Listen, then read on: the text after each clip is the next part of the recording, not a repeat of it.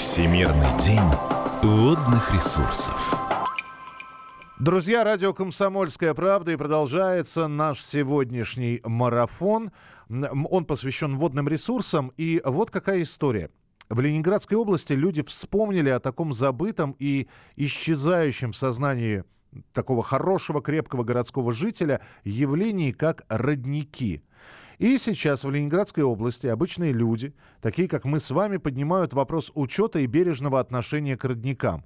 Э, как их учитывать? Э, возможно ли это сделать? Можно ли организовать охрану и защиту родника? От э, посягательств. А мы знаем, что посягательства могут быть. Вот на эти вопросы сегодня будут отвечать нам советник директора по связям с общественностью АО «Северо-Западная ПГО», холдинг «Росгеология» Ирина Чернявская и главный гидрогеолог север, Северо-Западного ПГО Григорий Воронюк. Ирина, приветствую вас. Здравствуйте. Добрый, добрый день. Здра... Добрый день. Здравствуйте, Григорий. Добрый день. Слушайте, скажите, пожалуйста, а вот насколько надо защищать родники? Мне так кажется, что они находятся в, как, в каких-то лесопарковых зонах и уже находятся под э, защитой, под охраной, или это ошибочное мнение? Ну, во-первых, это ошибочное мнение. Вот предысторию этого проекта. Инициатором его свою пору явились как раз журналисты «Комсомольской правды» Северо-Запада, ваши коллеги, Михаил, так. за что мы очень благодарны, и блогеры. У нас есть такой Павел Прокофьев, который возглавляет эту банду блогеров, так скажем, компанию блогеров. А, и вот он однажды, приехав к своему любимому роднику, вдруг задумался, а что, собственно говоря, какую воду я пью? Так ли она хороша, как можно об этом подумать? С этого и начался проект, потому что он э, стал искать всяческую информацию на этот счет, ну, естественно, он ее не нашел.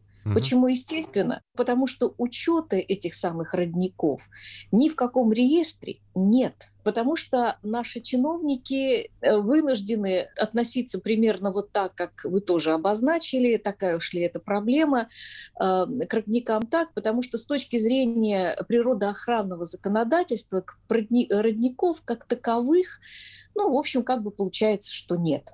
А, а вот это вот было неожиданно. То есть э, в, да. в, он есть, его нет, и к водным, да, ресурс, и, и к водным да, ресурсам он не да, относится. потому что все, что касается там внимания с точки зрения закона и с точки зрения, соответственно, властей муниципальных, да, э, все это распространяется на воды, так сказать, либо поверхностного бассейна, там реки, озера, вот все, что с этим связано. И все, что связано с подземной водой.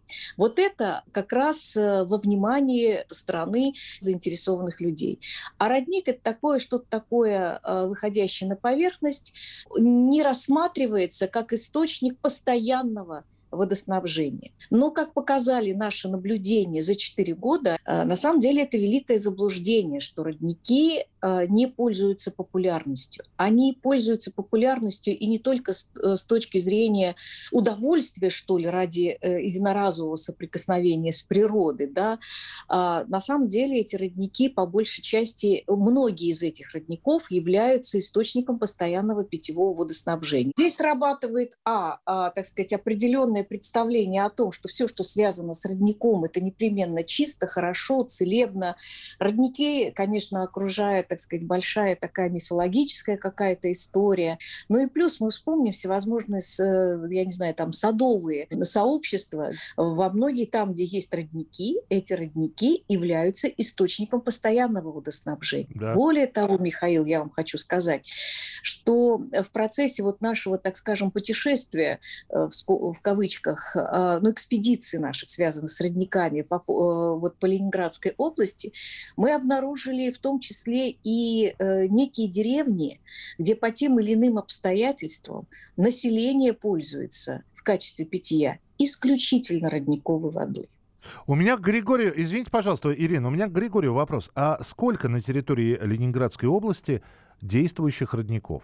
На территории Ленинградской области только нами опробованы сотни родников, а всего их э, в целом тысячи. И здесь надо разделять, э, получается, социально значимые родники, которые массово пользуются популярностью населения, и действительно родники в лесах, в глухих э, болотах, где человек, по сути, редко бывает. Не, мне просто, чтобы масштабы понять. А теперь к вам вопрос, как к гидрогеологу. А, Григорий, скажите, ну действительно люди считают, что вода родниковая, она полезна. Свойства воды э, вы изучали, вы смотрели ее состав. Все ли родники одинаково полезны? Ну, действительно, Михаил, это не так. То есть мы определяли различные виды загрязнений, какие-то связаны с природными характеристиками вод, а какие-то э, больше представляют э, техногенный характер и указывают уже на какие-то загрязнения от антропогенной деятельности. Мгм. Поэтому действительно мониторинг очень важен, чтобы по нему выявлять и доносить до населения, где действительно чистая вода, где лучше не брать из этого родника воду. Мониторинг – это как раз тот, тот самый анализ э, качества воды, состояния воды. И здесь очень важный момент. Очень многие считают, что вот однажды они там кого-то пригласили, родник проверили однажды, там какие-то показатели, и, и все, и люди пользуются. И вот из поколения в поколение передают информацию, что тут вот вода серебром, а тут вот она святая, а тут она, ну и так далее и тому подобное. На самом деле вода как живой организм. У нее и характер живой, подвижный. И ее состав, внимание, меняется до четырех раз в году. Может поменяться химический состав. Это зависит в том числе от сезонных всевозможных явлений. Ну а теперь самый главный вопрос. Ирин, я все-таки хочу спросить. Защищать родники.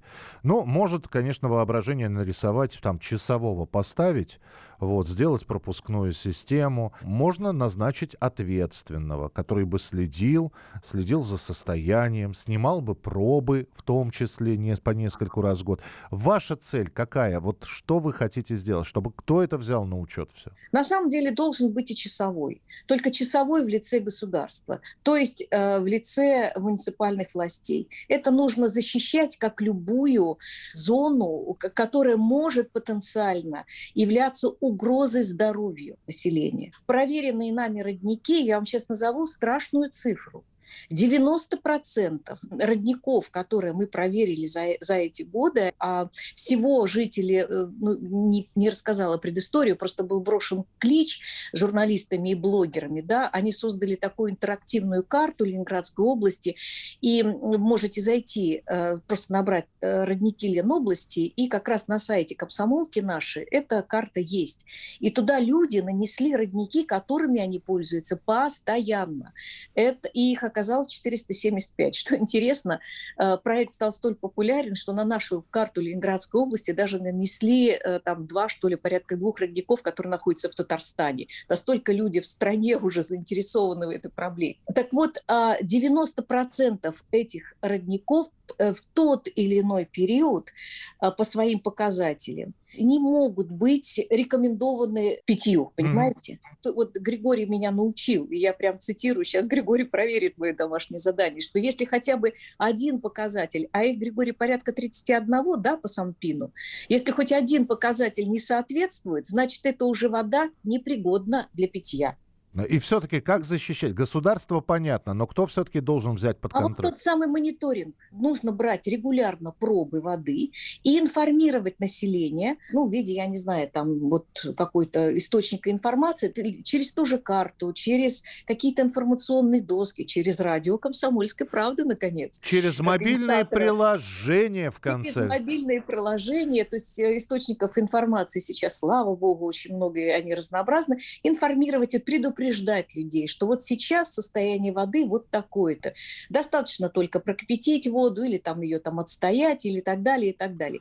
И можно, можно ее пить. Ну и плюс, конечно, очень важная история, это связано с санитарным состоянием, потому что мы видим, что люди тут же набирают воду, и тут же лежит гора мусора, и Мгм. такое сплошь и рядом. Я хотел бы сегодняшнее интервью завершить, по-моему, вот эта вот русская поговорка, она подходит для нашего разговора более чем. Вода камень точит. И хочется верить, что вот эта вот история с родниками, она сдвинулась с мертвой точки. И самое главное, не будет останавливаться, не будет находиться в состоянии стагнации, а будет двигаться, и все-таки родники окажутся под защитой. Звезды о воде. А, Всем привет, я Сати Казанова.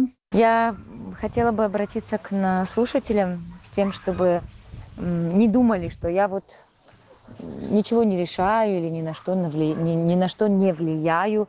Это неправда. Каждый человек хоть чуть-чуть может повлиять.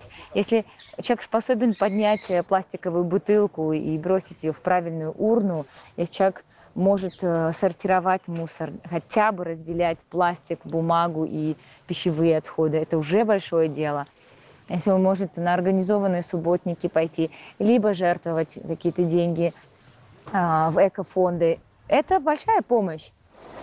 Присоединяйся к акции «Берег добрых дел». Стань волонтером.